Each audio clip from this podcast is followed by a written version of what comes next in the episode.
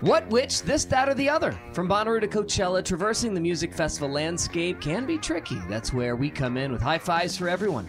The What Podcast with Brad, Barry, Lord Taco, dedicated to exploring the entire festival scene. Brad has worked in the radio industry for more than 20 years and currently lives in Brooklyn, where he is program director for three stations, including one in New York, one in Detroit, and one in Miami. Barry's been a reporter for the Chattanooga Times Free Press, covering all aspects of the entertainment industry since 1987. That's before you were born.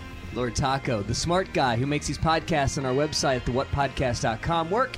I'm Also, really good at identifying babies, loves blue haired moms, PBR, and his beautiful Volkswagen bus. We all fell in love with the Bonnaroo Festival years ago, not only because of the amazing bands that play there every year, but also because of the incredible community spirit that has developed around it. Radiate positivity. And we really like talking about the inside baseball stuff when it comes to putting on a huge music festival. So join us. You can hear the What Podcast on the Consequence Podcast Network or anywhere you find your favorite podcasts. Hey, pod people, Engineer Adam here, jumping in for a quick second to let you know about the brand new all in one platform for all of you creative podcasters out there. Anchor makes it easier than ever to make a podcast. It's free to use and has all the creation tools you need to record and edit your podcast right from your phone or computer. Plus, Anchor will get your podcast set up on Apple, Spotify, Stitcher, wherever podcasts are found. Even better, Anchor helps you connect with sponsors, even if you're just starting out. It's the perfect choice for podcasters, so make sure to check it out. Download the free Anchor app or go to anchor.fm to get started. That's A N C H O R dot FM. Back to the show. Do you read Stephen King? Good news, there's a club for you the Losers Club. Every Friday, us losers journey through the never ending wastelands of King's Dominion. We sink our teeth into each of King's novels, dive deep into the lore, and review every adaptation.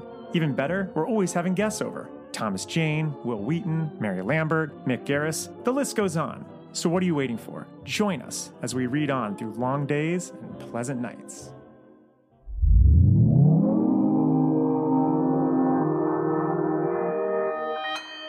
Consequence Podcast Network.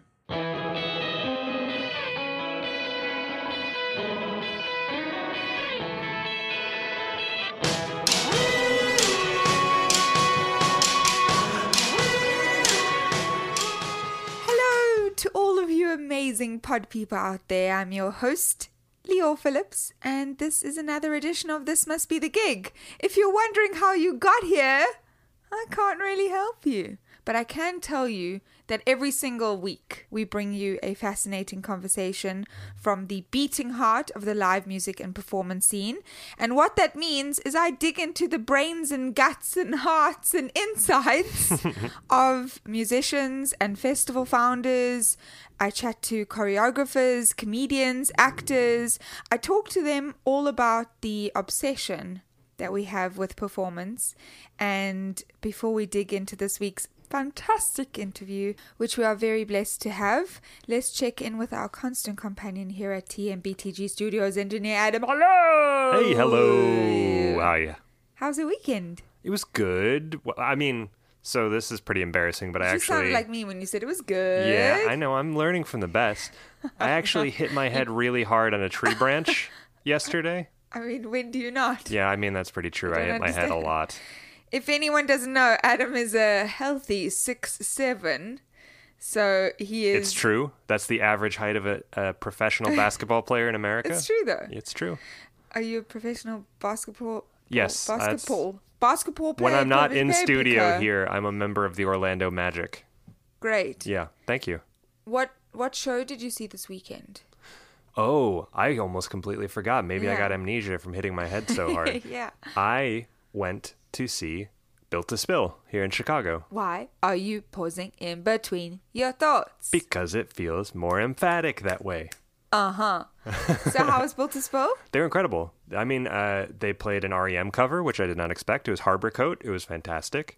They played all of the hits from Keep It Like a Secret, like you'd expect for their anniversary tour. It was a great Mm-hmm. show. We also uh, got to see Wet Face as one of the openers. I'd not heard Wet Face before, but it was great. Also, That's the also- nickname one of it's one of the nicknames of Pod Puppy here in the studio, Buffy, Yeah, that's true. She's wet the official puppy of the pod, Buffy. If you'd like to see photos, just ask us. Follow- we can share. Follow at Leor Phillips. Speaking of following at Leor Phillips, oh no, this is the weekly insistence that you need to follow at TMBTG Pod and at Leor Phillips on all of your social media. You need to do it right now. It's important. But you know what else would make us very happy here besides following all those places on social media? That would be going onto Apple Podcasts or Stitcher, So this is- Spotify, wherever you go, leave us a five star rating. So this is the the podcast equivalent of link in bio. Yes, absolutely. You need to go there and do this. Go it's to the link important. in the bio. And I know you press on it. I know you listen and think, I don't want to take a second to subscribe. But let me just tell you, when you do, karmically, life will get better for you. It's I'm true. just saying. I'm just putting it out there. We can't promise any specifics, but let's say No, we can. you'll be happier. Your job will be better. Your work life will be better. Let's look at Co-Star app right now, and it says people who want to teach you about yourself but don't want the same from you are probably scared of real intimacy. There will be no pressure in your social life or yourself, and there will be no trouble in your sex and love, work, thinking and creativity, and spirituality. and that's just what happens if you give us a five star rating and write a review. Yeah. Great. It Works out for works. everyone. exactly. And each week we give a shout out to one of those people that has that great life by giving us a five star review. And this week it goes to someone named Fish Guts 101. That's But with a fish with a PH. So they Yeah. are probably big fans of Trey Anastasio. Uh, so Fish Guts 101 had this note. Great guest and host is a legit music fan. She seems super cool and I like her accent. That's wonderful. Thank you so much for those words of support, Fish Guts. We've had a lot of people comment on the accent. Well, it's uh, you know, I've got to say, not super commonly heard in America. Well, it is because there's a man called Trevor Noah. Well, it's getting there. Yes, it Trevor is. Noah. I and forgot also about. Charlize Theron. But uh, thank you, Fish Guts. That's really wonderful. Let's return the attention to this week's incredible chat. It is one of the most phenomenal artists, tallest man on earth, on the show this week. It is Swedish singer songwriter Kristian Matsson. Kristian has released album after heartbreaking album of material under the moniker The Tallest Man on Earth since 2006, after previously leading the band Montezuma's. And in this little cozy conversation, Kristian and I chat about developing a frenetic performance despite often playing acoustic guitar solo. We also chat about his punk leanings in his younger years, the unfortunate struggles of maintaining relationships in general, and also while you're faced with tour life and that constant up and downness and no routineness and the way that he's changed his uh, tour life for his incredible 2019 album, I Love You, It's a Fever Dream. It was an absolute joy to chat to Kristian because I know that he really does any interviews. Yeah, and yeah. This was I- special. This was really special, but not only because of the value that it brings from somebody not often opening up like that to horrible press, but also the fact that we got to chat so much about this album Yes. uh, with him as opposed to just critically. Instead of just analysis, exactly, yeah, yeah, analyzing it it was a lovely from afar. conversation. I felt Yeah. like I learned a lot about my own heart, which is an interesting concept. That's so sweet. Yeah. You melt me into goo, you do. Anyway, let us not be delayed. Listen to the album and also listen to us. This is me and Kristian, tallest man on earth. Enjoy!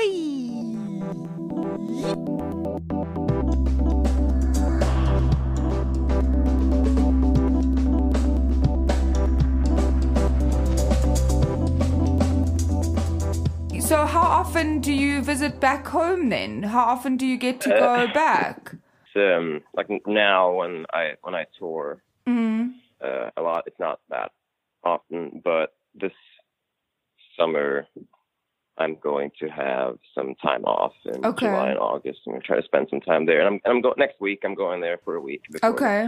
next tour starts. So there's a week here and there. I was home for I was home for Christmas and a couple Mm. days around my life. It's it's here and there, and then but you know I I did not tour in 2017 or most of 18, so then I could go home more.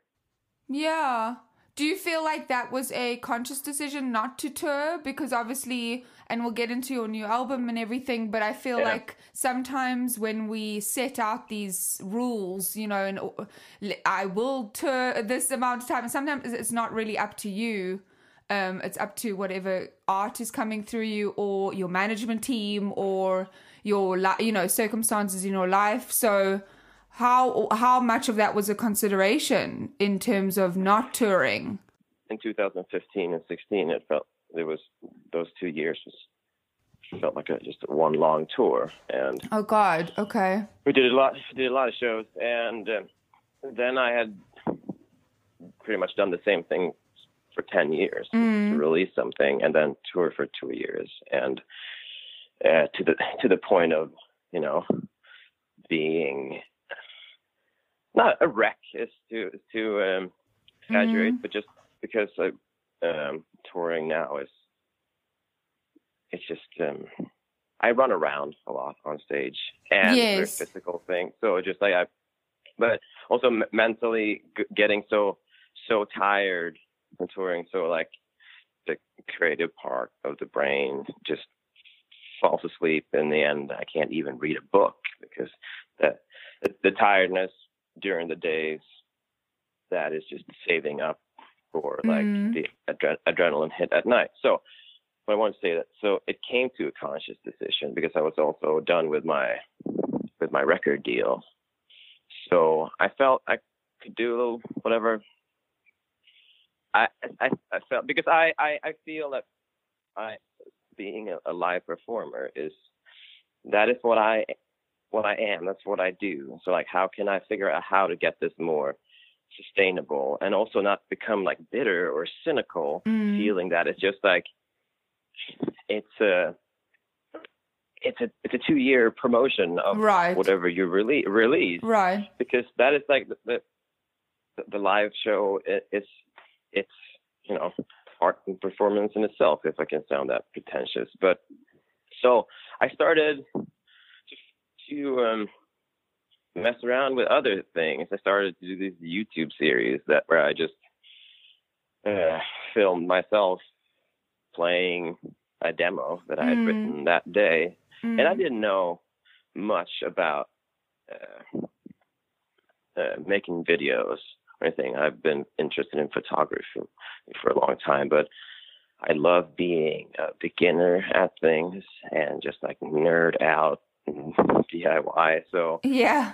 I, I started I started doing I started doing that. I was just like uh, up all night, like reading and watching tutorials and doing that, and I felt I was creative again. And then I followed that series up with a video series where I also recorded the song and released it on Spotify. And I'm like, hey, I should start tour on this Mm. Mm. just even and I started to I did two legs of touring l- late last year and then it's like and now I want to make an album really fast in my in my apartment like home and um, so I did that and then I kept on touring more early this year and that now I'm I, I'm just back from a almost four week tour where the album came came smack in the middle of that so just like I'm trying to mess up the album cycle on on, pur- on on purpose. Yeah. To just and also how I'm trying to to tour now is to to tour try to keep it maximum three and a half weeks have air and have air in between and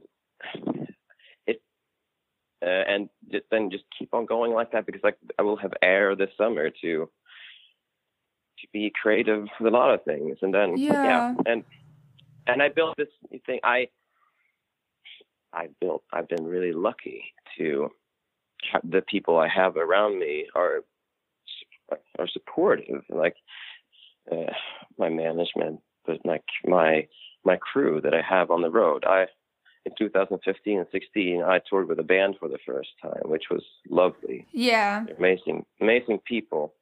But now I'm back solo on stage again, and I feel that I'm definitely even more in my element because I've done this for for eight years before that, and now we're now we're six people.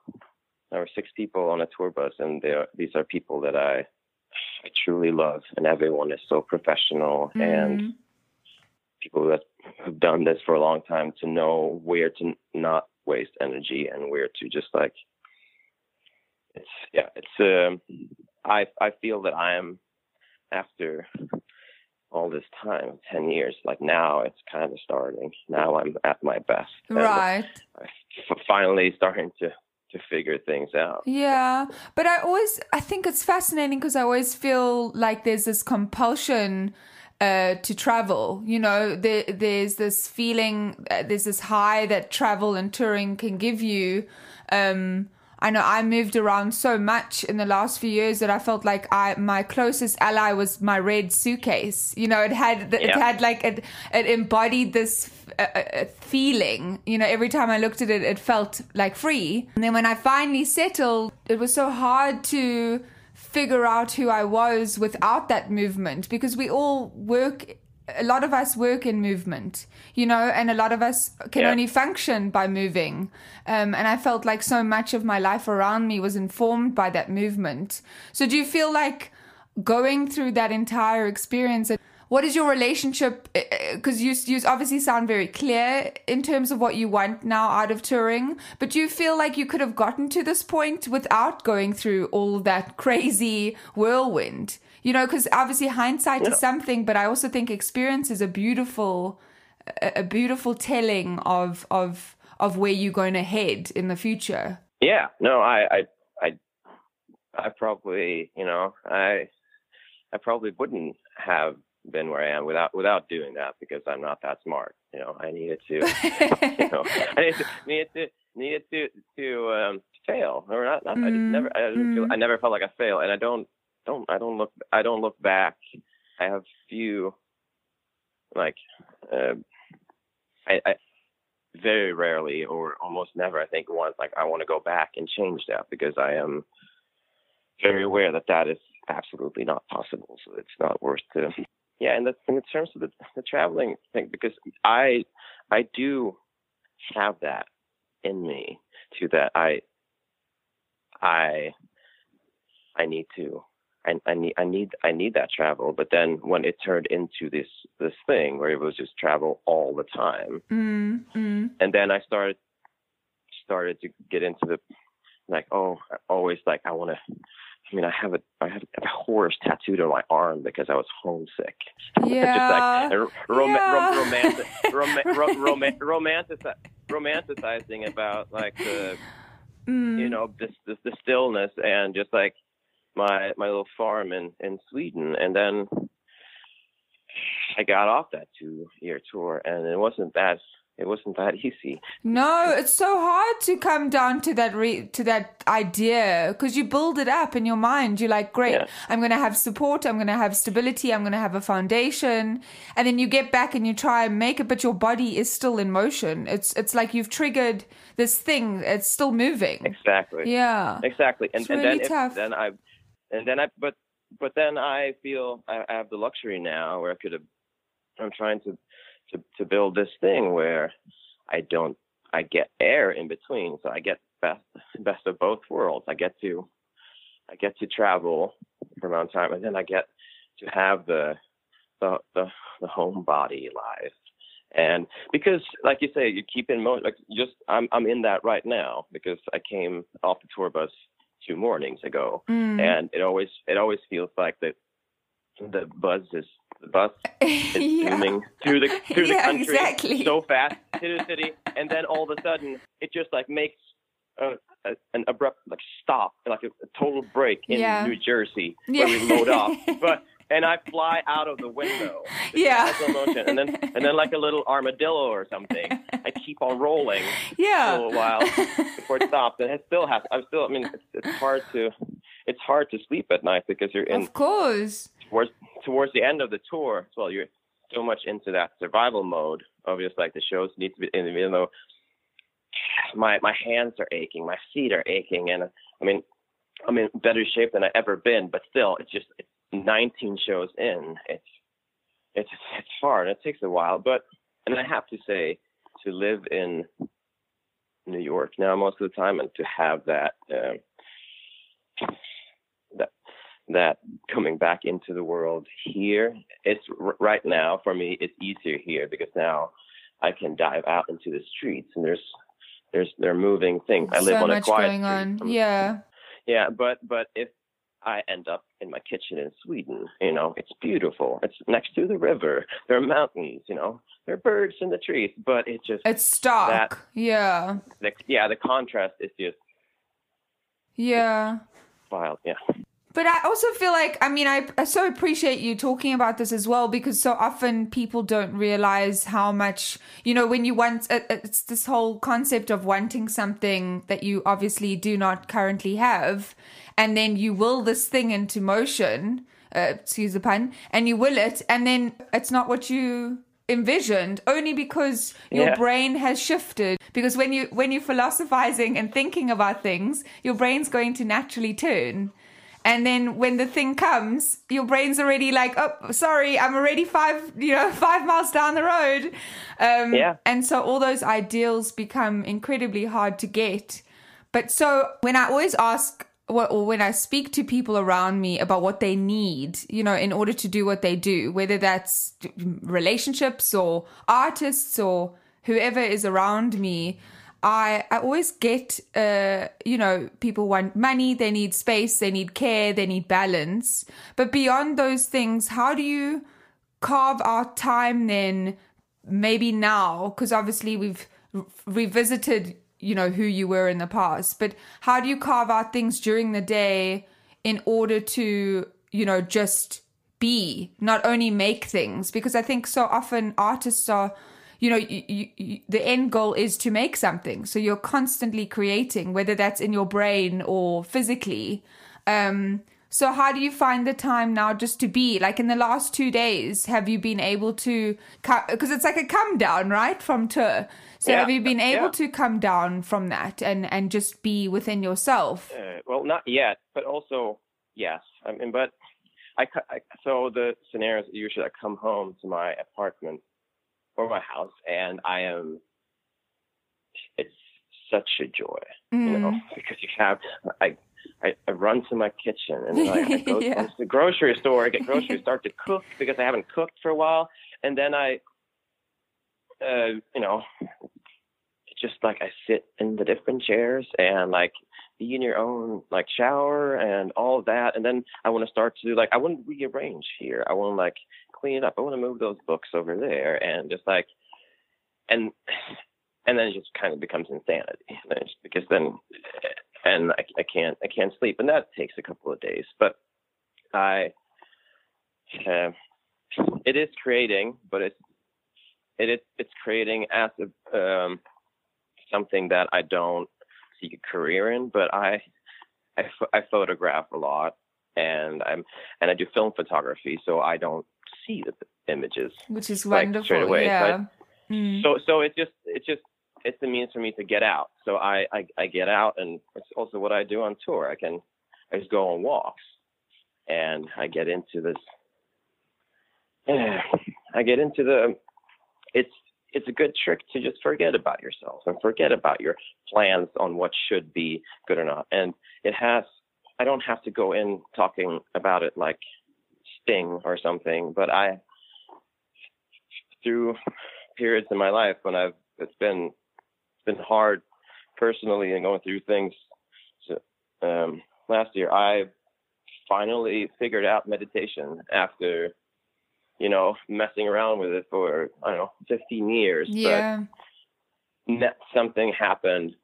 Something happened last year. So now, even though it's hard to find time for that on tour, and even just like right now, coming home and adrenaline is still pumping, I have this thing now, which is hard to explain, but I can kind of, I can kind of step away from my mind, uh, pretty pretty easily. Even though it will, the mind will come in there again and just like spin and do its circus because I'm believer it will always. It, yeah, it, it- Yeah. no, but it will. That, it, that noise will always be there. But I've had this little trick now. It can just kind of step to the side, and all of a sudden I'm I am not in that, and then I can then I can appreciate the moment fully. So that's my that's how I'm dealing with these days. Mm. It's so tricky because it's almost like there's that there's that whole psychological um, process of I don't know if you've heard about a BWRT where it basically it's like brain reworking technology. It takes 10 minutes with a coach or whomever a facilitator who Yeah. you're working with and they basically take the charge out of things like literally like a plug because sometimes that noise isn't really noise it's actually it's it's like a hum and it's just there. And uh things that are dormant are easy to befriend. You know you can say hello you can have a conversation you can say get out of here.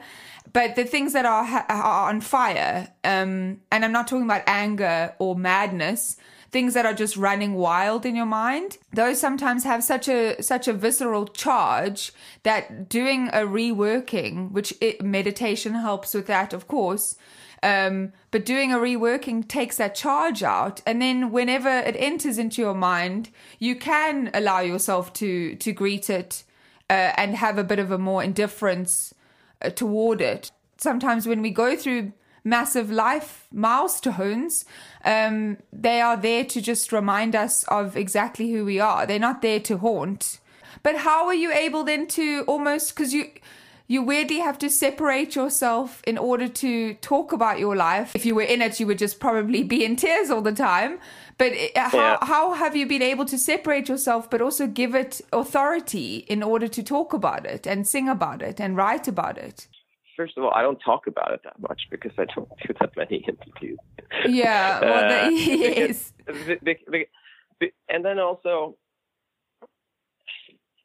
it, it, it is something that is tricky to answer because I feel that most of my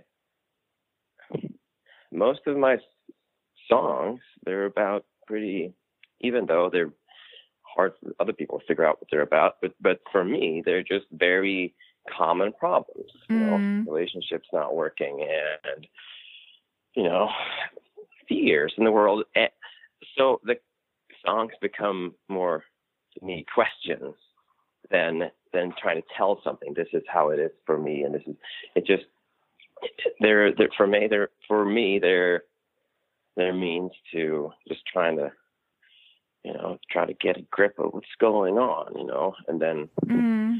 coming to realize that maybe I'll never know what's what's going on, but you know, um, searching for focus, and that's where the that's why I love the the the live show so much because it really feels like that. And that's why I can't use in the ear monitors Oh, uh, because because I need to hear the crowd. I need to be in the same because that just makes me feel separate. I need to be in the crowd, like with the crowd, and and be in that energy together. Because even though I have all the lights on me and I can do whatever I want, and I have a way stronger voice than anyone, and I can you know use that to my advantage if there's a Mm. heckler and and be like that. But I do feel that I'm, you know, I'm in this energy of uh, what I'm just like assuming. A lot of people are a lot of people are confused. That we're like confused together, but then also having a moment where that can feel really good, and it can actually be funny, and it could be it could be a place to be to be emotional and because some people um I mean, I guess I mean, most people that I put on a persona on stage or something that I'm just like I'm so weird and wild on stage that I can't stay I can't stand still. I run around Yes. and like and and it's just but that is that is actually where I feel the most uh, expressing who you know who I how I want to you know Of course, and especially when you are faced with something like a challenge of an entire stage. You know, you mentioned earlier that you you had a band for a while, and now at you know various points you've toured solo and with the band. And I feel like Yeah. besides the obvious factors like logistics of bringing that many people and instruments around, the the, the the soloness of being an, on a stage on your own and moving around it, it almost feels like you fill the space because I've seen I've seen performances of yours and, and you're physical and animated and more, more than you might expect from from an artist who makes the kind of music that you make. Um, so when did that all str- when did that start that performance aspect when did you start considering it um, to be a part of you and something that could fuel your artistry something that felt very natural. When did the performance side of your uh, creativity when did that when what was that turning point? Well, the turning point was when I was, um, oh, oh, I was like maybe 19, okay. 19, 19 or 20, and I was in the in a band in Sweden where still my my my dearest friends, and we played some weird, some of like 60s garage rock. And, okay that sounds and, uh, great and I didn't like we were. I I played guitar in the beginning, but then we ended up with more guitar, so I didn't have to play guitar. So I and I wanted to be Iggy Pop. I wanted to be Iggy Pop, and we had like we had these wild shows. We were we were touring in Sweden, and I was like not wearing a shirt. I was sweating, Oh, wow. climbing. I was climbing in. I was climbing in the in, in the light rigs, and yeah and that was um, I think that was the turning point because even though we were pretty insane, I did well in school, like with grades, but I did not like it. There, there was some kind of comfort in weirdness and wildness, and that turned into me what I uh, stuff that I started to listen to then, which led to this music that I do. And I was like listening to like Skip James and John Fahey and Mm. uh, and, and Billie Holiday, and it, it did not sound like it was coming from John Jacob Niles. It just sounded like it was coming from space. Like it's, it's not, Yeah. and not like I never wanted to be like I was never interested in in like in tradition or like some kind of or the actual genre or the the look of it. It was just like this actually makes sense to me because it makes so little sense. It just but there must be something in here. And then I started to write my my own songs like in the beginning basically just like copying a lot of this, taking bits and pieces, just having fun with it. And I recorded it on these really old tube tape recorders that were, were very unreliable. I have so many at home right now in my barn that is caught on fire. oh no shit Yeah, no, oh, I have. Yeah, no, I have. I have one of my favorite, the Revox G36 or something Mhm. that has so. I have three of them at home, and they've all they've all burned. Oh no, is that like an omen? Some sort No, of.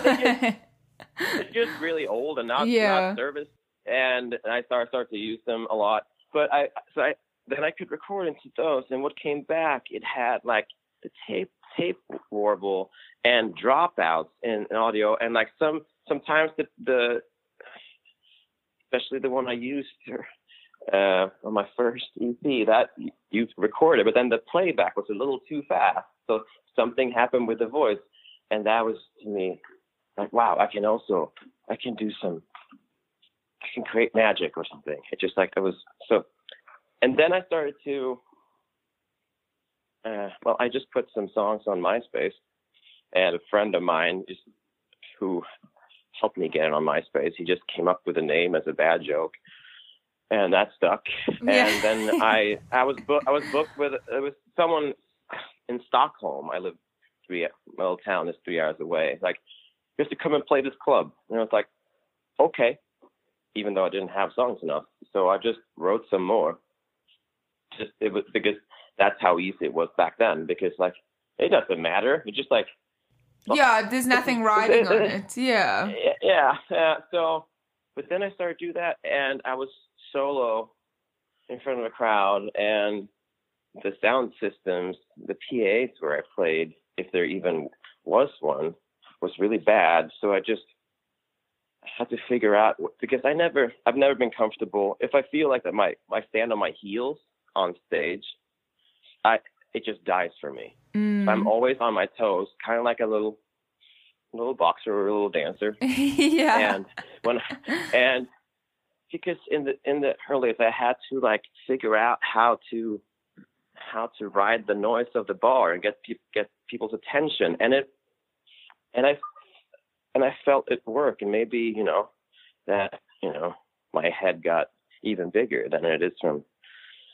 its physical appearance so I just like this is what I'm gonna do but then I kept on working I kept on working for the years I worked in in preschool and I went to university to be a preschool teacher Oh, wow. yeah, but I had to. I finally had to drop out when there was six months left because I was over here. I started. I was opening up for Bon Iver in 2008, Oh, wow. and Okay. I, I, I still didn't believe. Still didn't believe I could make money doing. doing it. Yeah. It was just like it had become too much. I was. I had transferred my program to a, an online version, where, but I still had to log into a thing and see people live on the screen for the seminars and stuff. And I was touring with Bon Iver over here, and I had to get up at four in the morning for the, the time difference to Sweden.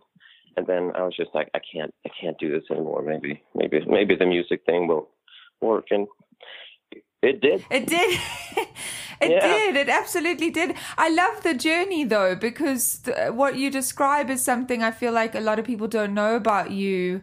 You know, there's there's so much about you out there, and and any artist, I suppose. There's all these stories, you know, and and I kind of love that you don't do a lot of interviews because I do feel, although it is my bread and butter, it's my job. Um, I sometimes feel they're so invasive, and I always feel guilty uh, taking up so much time. Um, although it is my job, I, I just feel like they, if I were on your side, I certainly would do it the same way because so much of your journey is learning as well. And so when you have somebody stopping you on that journey of learning and go, okay, tell me who you are right now, uh, it kind of gets stuck Yeah. in time, and it's really it's it's interesting. So when you when you started studying to be a teacher, was that something you always wanted to do, or was that something that you just knew you could do very well? No, because I worked. I because I have had, you know, every kind of job before that in grocery stores and a door factory, and I was a window cleaner and had all these. And then I, I started to, to help out at a preschool and and to be a sub teacher, but but without without ed- education. But I just, I I really, I really loved it because Mm. it, it just I felt with the politics at the time, and they still are like that. Even go deep into it, but it's such a it was such neg- neglected years, like for like the im- importance of you know a child's development, and there was all this talk we're trying to raise.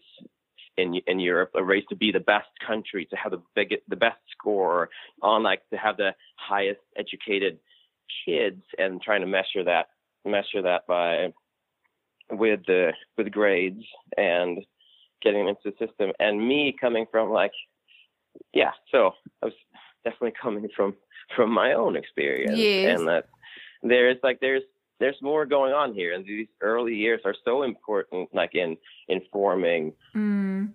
uh, social social skills and feeling uh, feeling cur- like be to be allowed to be curious about about the world and to be interested in the people around you Mhm. and to and to be and to and to take care of the people around you because that's the only way you know I believe that we're gonna survive. We have to do this together. And then Absolutely. there was this, this school system of just like someone has to be, you know, the best on on this on this scale of measure, and then then things will be fine. And we're we're killing we're killing art programs and you know cr- creative thinking and just forgetting that you know the uh, the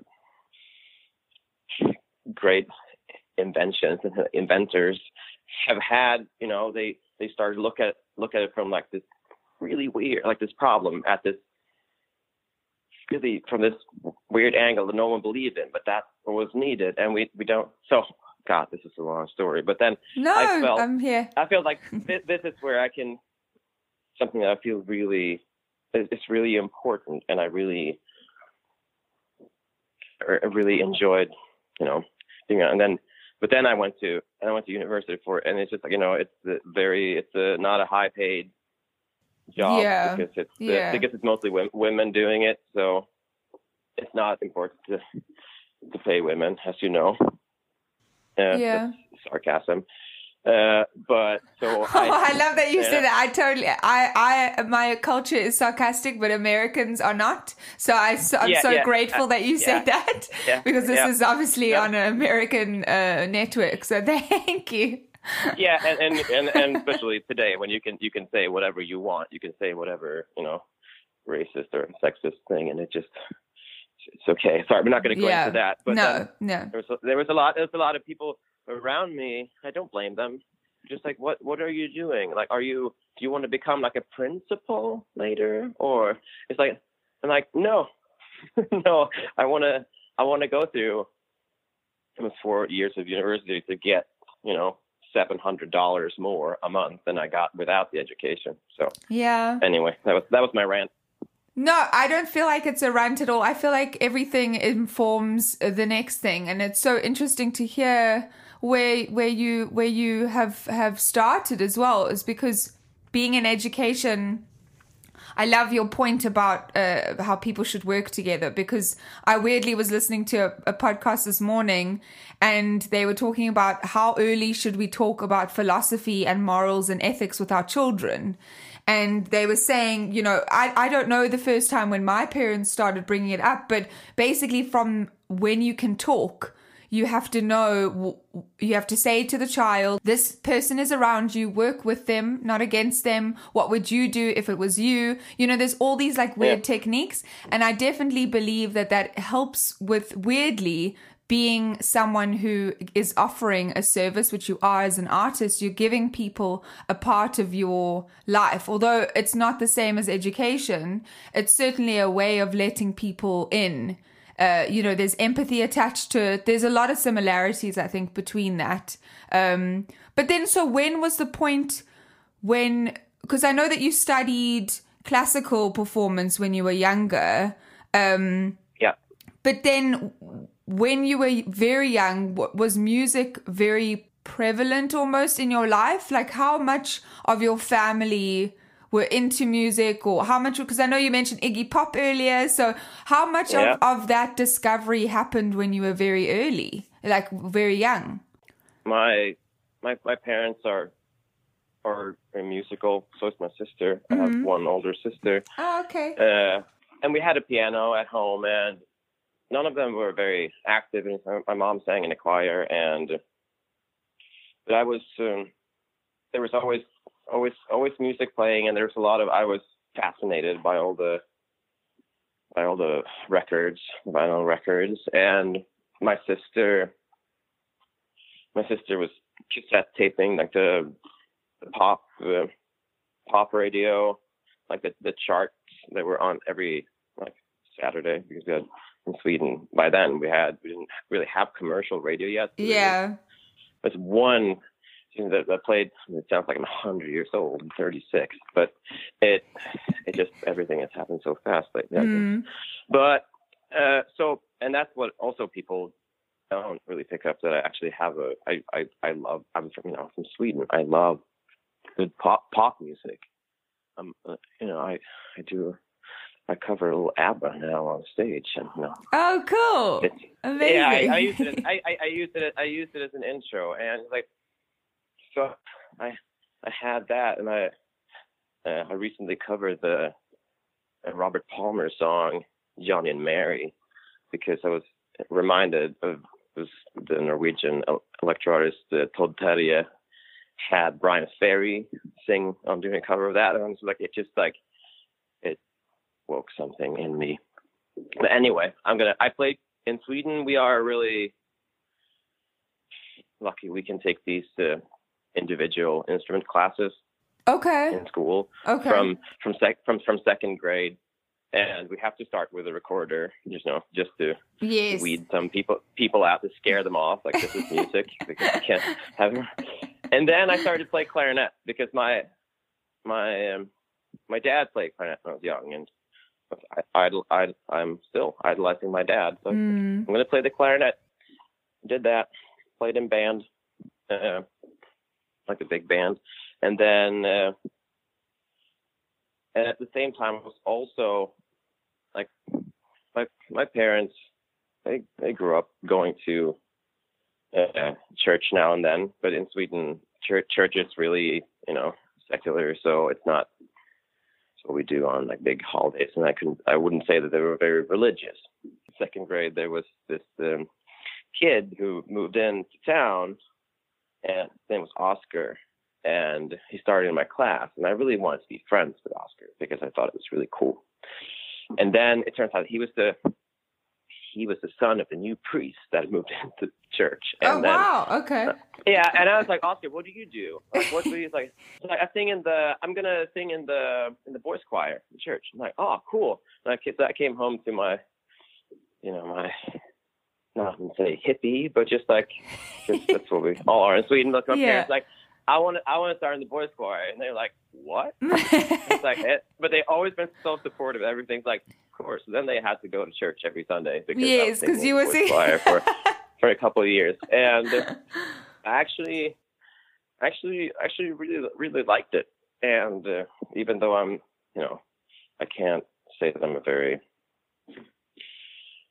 uh, uh, active Christian or religious. Uh, but I really like like the the old churches we have in Sweden and that sound. And sometimes there was like a there was like a brass band playing, and that's I think that's why I have uh, my friend CJ, who's one of the best trumpet and the best trumpet players in the world. He plays on my records because like that sound never got out of my got out of my head. Out of your system. So did you? Wh- What was then the first show or the first concert that you ever saw back in Sweden? Do you feel like it would be maybe a choir performance, or is there a band that came through that you that your parents took you to, or you went with a bunch of mates that you really remember that stands out? well, it's just that yeah, it's not the coolest, but uh, and it's not. I mean, but it was it was later in my know, in my in my early teens because then you know I I you know I started to figure out that like girls and stuff. Yeah, Gu- girls. gu- gu- guitar, yeah. guitars, guitars are cool. I, started, I, I, I switched from clarinet to, to guitar, and I, and then I worked for a summer, and I bought an electric guitar and started playing all these. I was really into like punk music, like a lot of um, Swedish um, uh, punk music, and uh, I was um, really into this. There was there was a, there was a there was a big punk band in Sweden in the seventies that I, I Mm. never saw, like late seventies, early eighties, where the lead singer had kept on had kept on playing as a solo thing, and it went through like a like a new wave, like a dark new wave phase that was super cool. What I thought too, and I saw. I think I saw a show with him when I was around 14. Mm. What, what what was the name of the artist? Uh, T T H A with a ring. uh, Yeah. um, uh, yeah. S T R. Uh, I, I'm getting this wrong. So because so you, you can you can just do if you do it without the umlaut. Yes. T A T H A S T R O M. T R O. How do you pronounce that? T- t-. Thåström. Okay. Yeah. Okay, well, that's wonderful. So wait, so they, the- yeah. The A, the, the A has a ring above it. Okay. The o has has two has two dots. Yes. Yeah. So when you saw that punk, how did you identify with that punk feeling? Because obviously you mentioned that in your first few bands, you were climbing the light light rigs without Yeah, a top yeah. on. So going from a choir boy to that, what do you feel? How do you feel like that uh, spoke to your personality of obviously growing up and finding out why did you need to feel like because you again we spoke about it at the beginning of the conversation of how physical your performances are. Um, where did you feel like you learned that from, or was it just part of the punk ethos inside of you? Because obviously, I would never call your music punk. Um, No, no, but the, you know, you could still have the feeling of that, the, Yeah. the the the ethos of punk. You could still have that inside you. Well, I I think that it's definitely there, but that's just a little part of it because there was a lot of, for me, there was a lot of, you know, there's a lot of searching, and I had a very like my my parents let me do me dye my hair, and I was I was skateboarding all the time, and I was listening to all kinds of music, and so I had that that uh, little phase, and then you know David Bowie came into my life like for for real. Like it just like and I I think it was with that movie with Christian Bale, the Velvet Goldmine. Yes, yeah. Where they, Goldmine. it's like loose, loose, loosely based on the Ziggy Stardust. Mm. I just and I was just and I, then I all of a sudden I was playing in like in more glam rocky bands and like we Mm. were wearing makeup on stage and so it was just a lot. And then around that same time, uh, the library in my small town Mm, they started you could you could you could borrow CDs. You could borrow like ten CDs at a time. So I would just like randomly like now I still sound like a hundred years old. Like now as we have the I mean, I'm I was born in the 80s too, so really, like you know, I'm only like well, I'm 34 this year, so I think we're uh, so we're both 100 years old. I'm I get you. no, it it it is funny talk like when you talk about technology. It just it's, uh, it's I know you see you I'm- definitely seem like 85 years old. No, I know it's it's ridiculous, Yeah. but you can't help but but go through it because it's what we lived, you know. yeah. Yeah. and then but and I, I'm actually I'm I'm happy with that, with that system of of find uh, I of finding music because then I just borrow things I never heard, but like this album looks cool, and this maybe it's, and I came home and I put one in. It's like ah, this is not that great, and like it's amazing, and like like so then I mean I've I'd, I'd heard Joni Mitchell before, but just like Mm. and all of a sudden like oh there's more, and like I ran back for more Joni Mitchell, and then and old old blues and old all kinds of things. So it's just like I and then you know the the which is I don't know what I felt like was a it's it's a little one shouldn't like have have nostalgic memories about it, but the era of MP3 blogs. Was Oh my really god, it's the to me. best moment. The best. Yeah. Napster, Oh. Napster and downloading things and it would take like I mean, I don't know how it was in Sweden. It was probably much more advanced than it was in South Africa, but it took my brother and I, I've got an older brother and older sister. It took us from Friday night to Monday morning to download uh, one song. Yeah, no, uh, yeah, it was fantastic. It was the best thing in the world because your entire you could go, you could play, you could do your you could read, you could play video games, and then you came back and the song was there on Monday morning, and then you could just listen to the same song over and over. There, there was a there's definitely a a beautiful no, uh, novelty in in how slow things were, but also really fast Yeah. at the time. I don't know how you felt, but I felt like it was just moving so fast. I couldn't keep up with, you know, which torrent site I can rip this one off, which site I can steal Yeah. that MP3. it was it was wild, but also I could I could find stuff that actually has taken me now a while to to find again because there are all these like it's specialized in like really weird uh American folk music and like it's like so it's like crazy banjo music and just like yeah and it was just it was just uh, I don't know. I can. I get. I get excited talking about it. I know, the me too. the the, dis- the discover the discoveries or so, and then and then I just you know try to do something. Yeah, and I don't think I've ever. No, maybe parts of my career, I should say, where like I've had the where you know like oh it would it would be great to be like really be really successful and just Mhm. like uh, be loved by a lot of people but i think what I really want, and I think this is true. I think this is not me being being idealistic, but just like I want to be that weird thing on that blog. Someone just like not weird necessarily, like beautiful also, but just like that feeling of someone stumbling on to my music and just like, wow, I feel really good. Like, where did mm. this come from? Yeah, like something unusual that sparks your interest, just like how when we were younger, we found and discovered the music without having a precursor of what it's about. Yeah, so I'm a little allergic to the to um, a lot of things in in, in music industry where it becomes this thing. I I understand it. I understand promotion to get it out there, but this, you know, to be to, to be to be cool and to have like a new concept. Like whenever when someone mentions when I play guitar and someone mentions concept, I, Yeah. I, I drop drop the guitar and like it's just like all the all the fun goes away and Mm. also like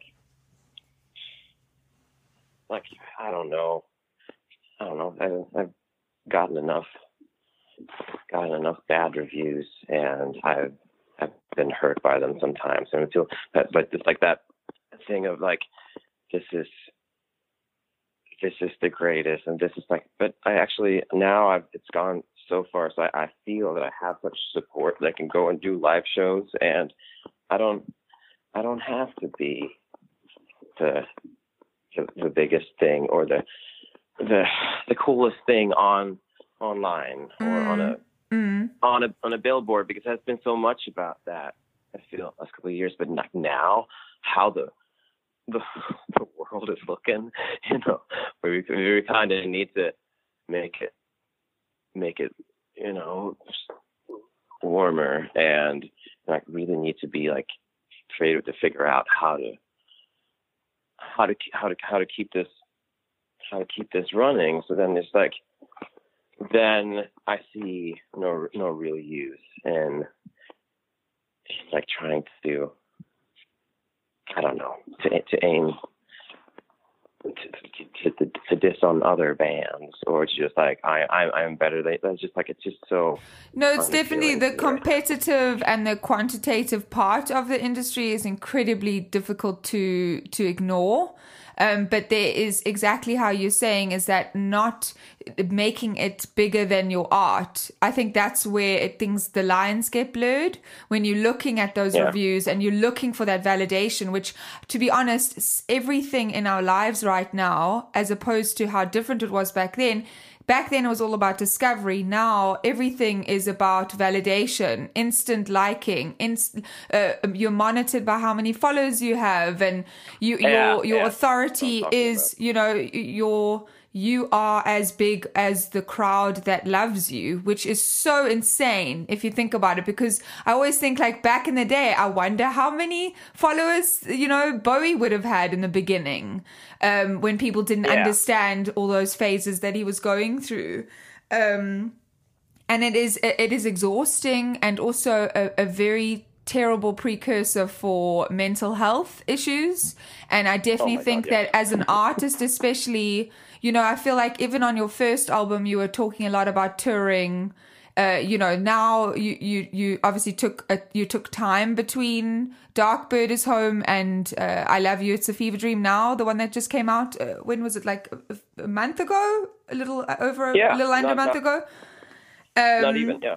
and so much of your time is spent on the road which i almost feel and you know a lot of a lot of the album i feel is at least in part inspired by feelings of life on on tour but i feel like almost you did yourself a service by traveling so much because if you got stuck and stagnant in one spot, you would almost have to turn to that validation of, well, if I'm now not touring, what am I?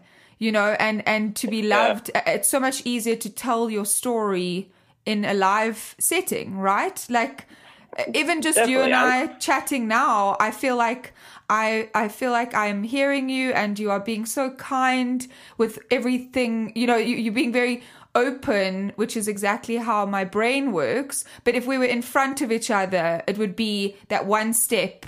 you know, there's something about that tangibility of seeing something with your own eyes and being able to smell and touch and hear and feel that makes that art form real, right? Because we can listen to an Yeah. album at home and it will still feel a lot but when you see it live there's that like it takes over your body you know you feel things viscerally. Um so i almost feel like you did yourself although it, probably was very draining for you all these years traveling and touring so much. I think you mentioned the word whack earlier. Um I feel like that that was almost the best po- possible thing you could have ever done, really, in order to find out who you are as an artist. You know, I don't know if that makes sense. Yeah. No, and like I, it's true. I mean, I, and I should also like not like not just talk about like the the, the draining part of it because I mean it's been Of course, yeah. it's been amazing amazing years, and I sort of have I have so many friends from it, and I've I've I've been to so many amazing amazing things. But yes, it is, and also definitely on Dark Bird. It's home. I was not where I am today, making that because I was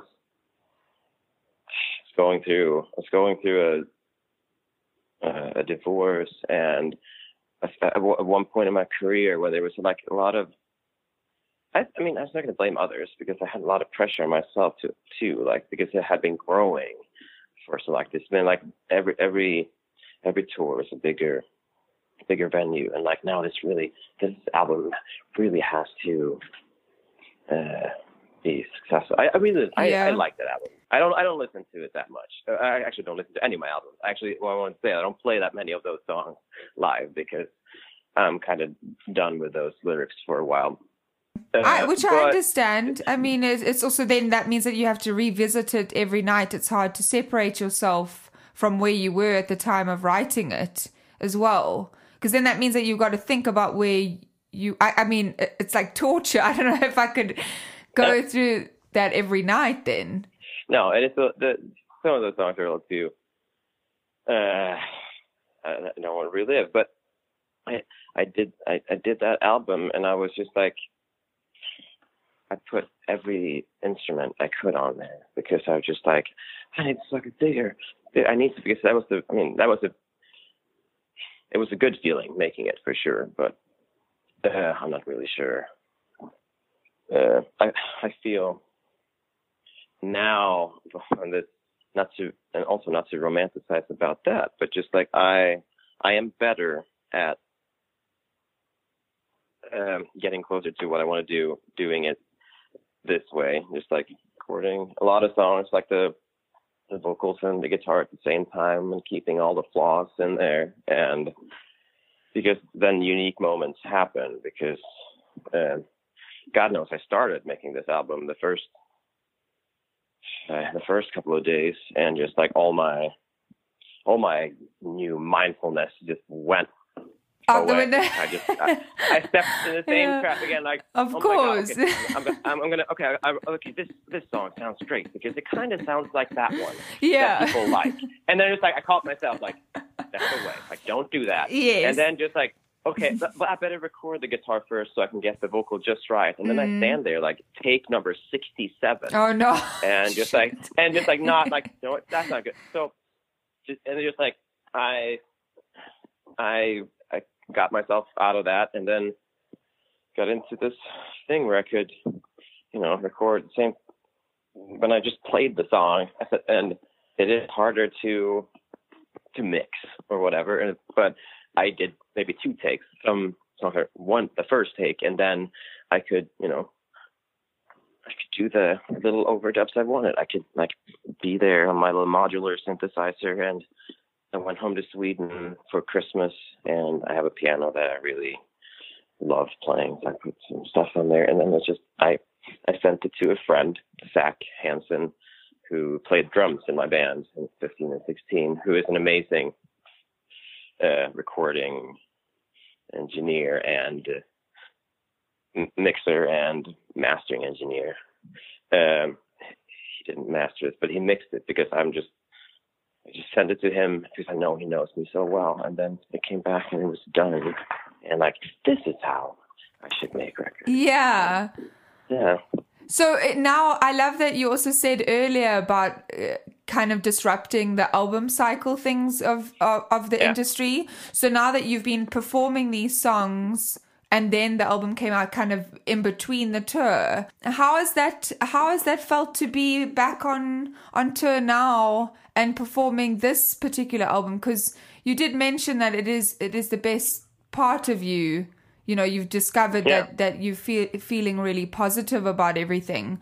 But especially if you look back at at your performances i mean you mentioned bon iver earlier you know if you look back at all those other performances who are you now on stage especially in in in consideration of this particular album Well, I'm like with this particular album since I it felt like I just I just made it like it Mm. was done in in in uh, late February or something. I was working on so many songs for this album at, at at the same time, but a lot of them were written towards the end and the last the, the, the two last not two last in the sequence, but the two last I recorded were just like writ- written that day Wow. finished that day. So they, they they feel so extremely much more fresh to me than before. Like finishing an album, waiting six months to for for it to get out, and then you're then you stand there on stage and trying to. It felt now on this run that I was still in the feeling of when they came together, and same, uh, and keeping, and just like a, a natural thing that I ha- hadn't had time to to rehearse them as much. Mm. And I also had to do with I I I, I caught my hand in a in a door, and I Oh, had to shit. have my. no, I, and I Oh. had, it was not. It was. It was. It wasn't bad. I didn't break Okay. it. I just like. I, I ripped up this wound on the on the outside knuckle of like the the most important finger of. I Yeah. had to have that. I had to have that just like straight so it could heal. I couldn't really practice that much, which was probably pretty great. Yeah. Then I had that Yeah. nerve, that, that that that that fear of. I mean, that's. I mean, that's maybe what it's based on: fear of failing. Just like, and your your senses get heightened, and it just it's just in there. Even though I didn't. I mean, I I I, I play guitar all the time, so I do feel that I practice all the time. Mm. But it was just it was an amazing feeling to have that and I had to kind of like ease some of them in that inspiration from from having that you know being from having that other level of focus. I Mhm. also got into to the other song, the old songs, and uh, so I I definitely feel that I was better than I've ever been this tour. and mentally i hope too because it's strange because just thinking about the album i love particularly hotel bar that song Yeah. where you imagine yourself as a cheater and it's kind of great to it's a great way to showcase just how other and different a performer can be you know it's such a different life i always think how often i suppose do you realize how surreal your life is like does it seem normal when you're on stage or are you always aware of how privileged and incredible it is to be able to share your music on stage like that Well, I feel inc- incredibly privileged. It is a luxury in my life that you know somehow I felt that I found a place where you know my weird little brain Mm. could you know get this outlet instead of trying to like you know I don't know how well I would do in a an office. You know, Mm. because I mean, it is a surreal life in that it's it is some and it's something that's it's hard to to explain to people who don't tour because it's it's I mean I've uh, all my all of my relationships have failed so far in my life yeah eventually yeah and I and I don't I think it's wrong because we don't it's not um you just think that it's some kind of rock and roll lifestyle but that is uh, that is not it's not it's just it's just it's just been for me and I think for a lot of people it's really hard to just like because I had all these years I was like romanticizing about being home Mm. and then Mm. coming home and putting too many uh, too much pressure on a relationship and like this has to be good and like why is this not good? And like if you because you don't get to see your partner that often and and and, and sitting there out in in in nowhere and just like what is like what am I what am I doing here? Like what I what, I I think I I finally managed to get to I mean I'm also not in a relationship so it's uh, try to learn how to enjoy where I am at the moment and Mm. also Yeah, because obviously you have to you have to be so conscious of of of w- what you're wishing. But I also think you know there's a lot of people who are touring constantly and they have relationships because that's just the makeup of that partnership. It's just what they need. Certain people need different things. It's like a little puzzle. And when you meet that Yeah. right person, I can guarantee you that whatever patience they need to have if you're touring or perhaps any sacrificing that needs to happen, it will happen very naturally. Um, you know, after after years of like until I met my husband, he didn't understand. You know, we were doing long distance for so long because we met in different countries, but it, it it happens so naturally that you almost feel embarrassed that it, it's was all the other relationships were so hard. you know, because Yeah. to, touring because it's funny because you also use the concept of being a ghost as part of that same theme on on the Yeah. record and I always find, I think in my head, I was just, while I was listening to that, I was thinking, how do you, like, do you feel separate and apart when you're meeting people? Like, do you even just not enter into relationships now because you know that it could potentially be um, difficult for you to, to maintain it? yeah I think that's a that's a reality Yeah. Yeah. But it's like I'm, but I'm, I said, I'm trying to. I am that I I've come to this point where I'm a lot of the time I can live day by day and Mm. try try to en- enjoy, you know, what is what is around me. But and yes, a lot of people. I mean, there's who, make it make it work, who who make it work. And actually, like like you said, it's probably probably really a good thing for a relationship because you get this, you know, beautiful ebb and flow of uh, intimacy and and, be, and getting to be an, an individual. Mm, absolutely. no, and watch it stretch. Yeah, it's but it's it's all it's all dependent on where you are, and and I certainly don't think that companionship has to have those rules. But I definitely feel like uh, people don't talk often about the relationship side of touring and how to maintain those relationships. And I know you do. You you do through through your music, but it's it's very different, you know. But it's also also with, with friends and family and Exactly. the reality of the the reality of not not sleeping that. I mean, physics are. It's it's it's very it's to me. I feel it's really interesting because even if we don't party like Kristen and all that the the the, the 15, 16 tour, I didn't drink at all. It's an it's an easy fix to come down from the crazy adrenaline.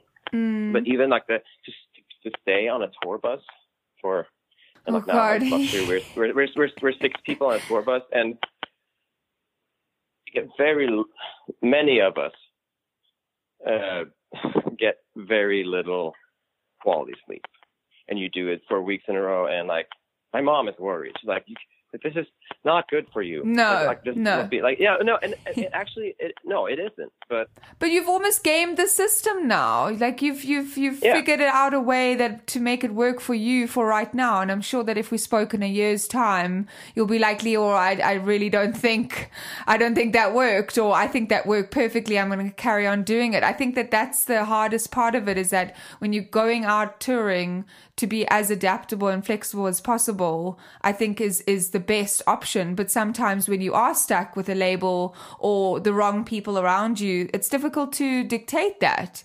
You know, but the fact that you've been able to find that balance now, I think is really is really crucial going forward. Oh, definitely, because uh, Yeah. I, I want to do. I want. I want to be able to do this for a long time, and for some like tours I did in the in the early, I toured like seven weeks in wow. in in the, around the state, Uh, that is just that won't work forever because it's you have that lack of lack of sleep and that crazy kick of adrenaline, and it's up it's up and down, and it's just and that's and that's at the same time that magic of adrenaline, that kind of um, um, you know staying just staying alive adrenaline, Mm. which means like I can't get sick on tours. It has happened very very few times, but it's and you but and you have that adrenaline that actually keeps you keeps you not sick. And like I wonder like where does that where does that go? And like I've been I had a fever twice on tour I think. Wow. when I when I had when I had to do a show, but then you go on stage and you start to play and you are magically you're, you're, Healed. you're magically yeah yeah you're magically healed. And then you go off stage and it kind of comes back yeah. like same same same with aches and aches and pains there's like there is a there is a drug in there that you know I you know I bet many, many people doing this would like to learn how to extract and bottle up and you know but I do I mean you can't I don't think that's something you should do for there, there needs to be a some time without that kind of uh, survival mode Yeah. So and moving forward, obviously going you you've got touring coming up, I'm sure. I don't actually have your dates in front of me. But but you've got some you've got a break next week, but you've got some touring coming up. What are you what are you most ex- not I don't want to say excited because it sounds elementary, but what are you looking forward to in terms of especially connected to this particular phase of of being this particular uh, uh, this particular album uh, th- this collection of songs where you're at mentally what are you looking forward to the most sharing with with everybody knowing like having done these shows now with where it's where it's a mix of the new songs and Mm. and old songs and songs that I really want to play and also I've come to I used to I mean some some popular songs of mine that I just like really I was kind of like ashamed for since I wrote them so early. I, I feel like that they're so I, the lyrics are so bad. I oh no really and, and like I didn't really know English that well, and just like, yeah uh, and I'm not gonna, I'm not gonna say what songs. no i would are, hate but for feel- you i would feel- never ask But no but but I, but but I but I but I feel that like I kind of I have to play them because like this, there are a lot of people who who like them and they've been waiting for me to come there, and I had these years where I was kind of like ashamed a little, like oh, but then when I actually started to play, then something kicked in and it was Mm. still fun and enjoyable, but that like kind of shame pillow before the show, like oh, I have to do it again. But now something has happened because I mean, maybe that's not the, not the word that sounds obvious, but a lot of a lot of this record came from being playful Mm. with Mm. the the whole concept of, of songwriting and recording again, and and having a lot of fun with it, even though they're songs. Then it kind of made me think about the old songs that a 24 year old Kristian wrote that I've been like ashamed, like that he didn't know his English was weird and like the choices made. But now I'm just like, but 24 year old Kristian had a lot of energy, you know, and he was, he was kind of, he was more, I wouldn't say he was fearless because I've had fears my whole life, but he was more, he just did that. And that's kind of, that, that dude is kind of inspiring, you know, so then that, now I just, now I can, now I can play all those songs and that, so that put together, like there's a, there, there is an, there is a new energy in the, in the whole set, which also involves me being, uh, okay with the things I'm not, or okay with okay with failure or the, the shortcomings I have, and uh, and, I yeah, and I, I then I just want to I want to go to meet more people and do that together. You know?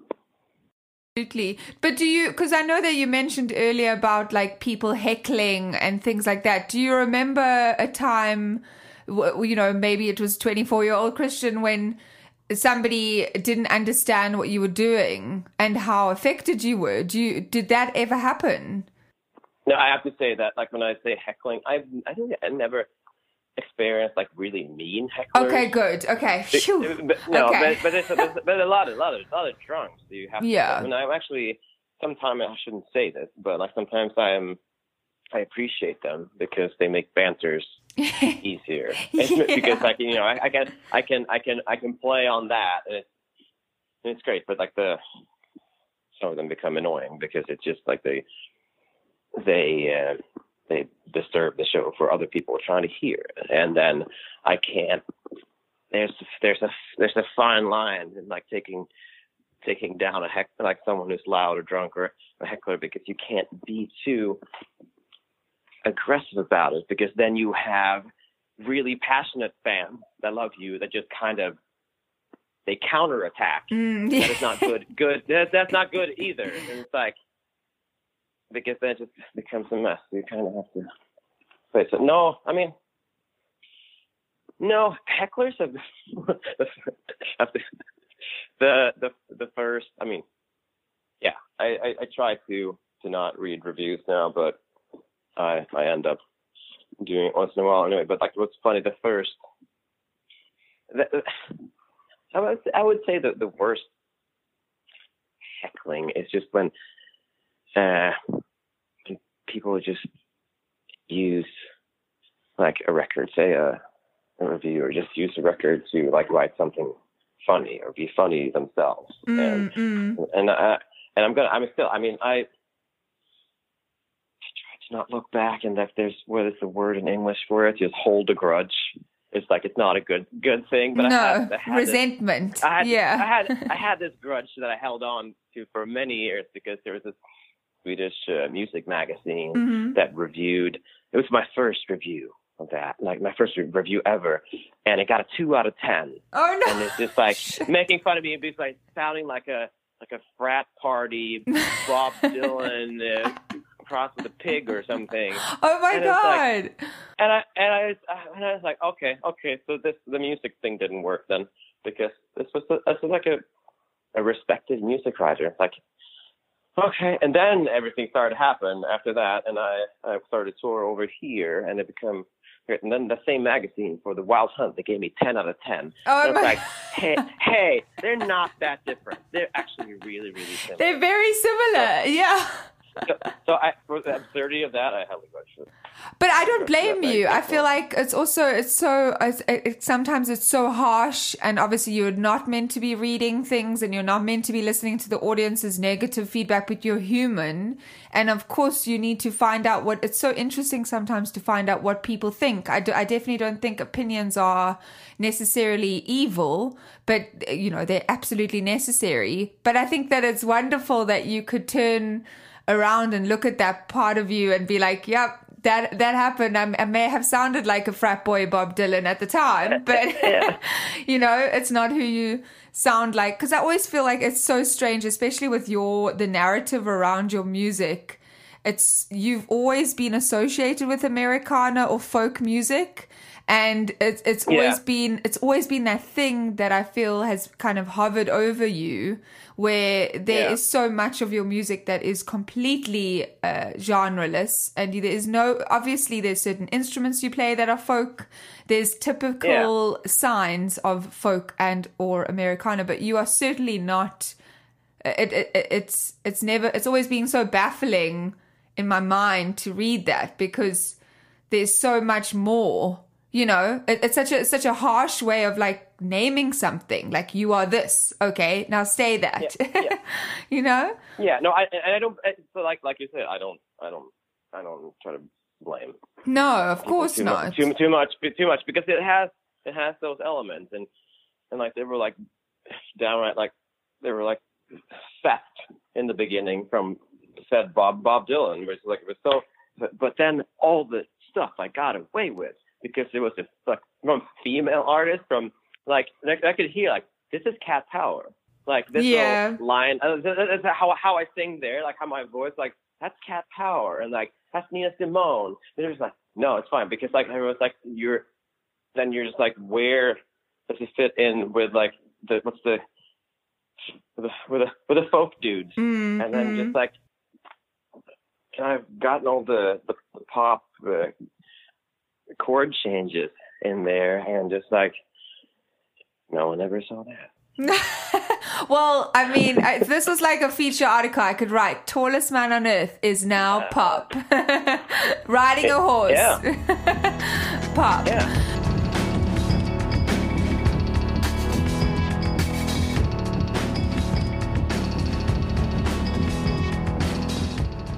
This Must Be the Gig is produced by Adam Kivel, and we'd like to thank Billy Yost and the Kickback for our theme song, Rube, and buy their music at thekickbackband.com. Lexi Frame for the artwork, Daniel Brater and Dean Berger for the additional sound design, and the Consequence Podcast Network, where you'll find a bunch of other amazing shows.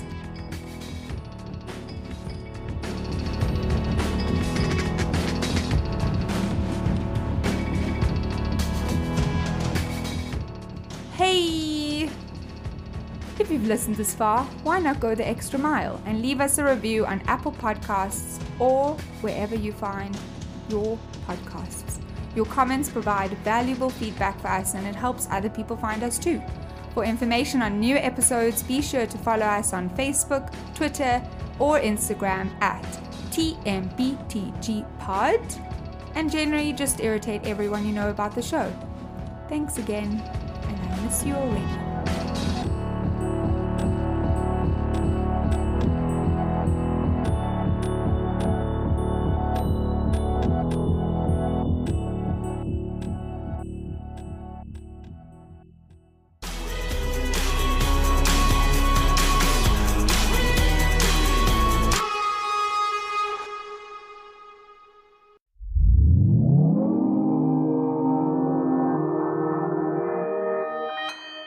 Consequence Podcast Network.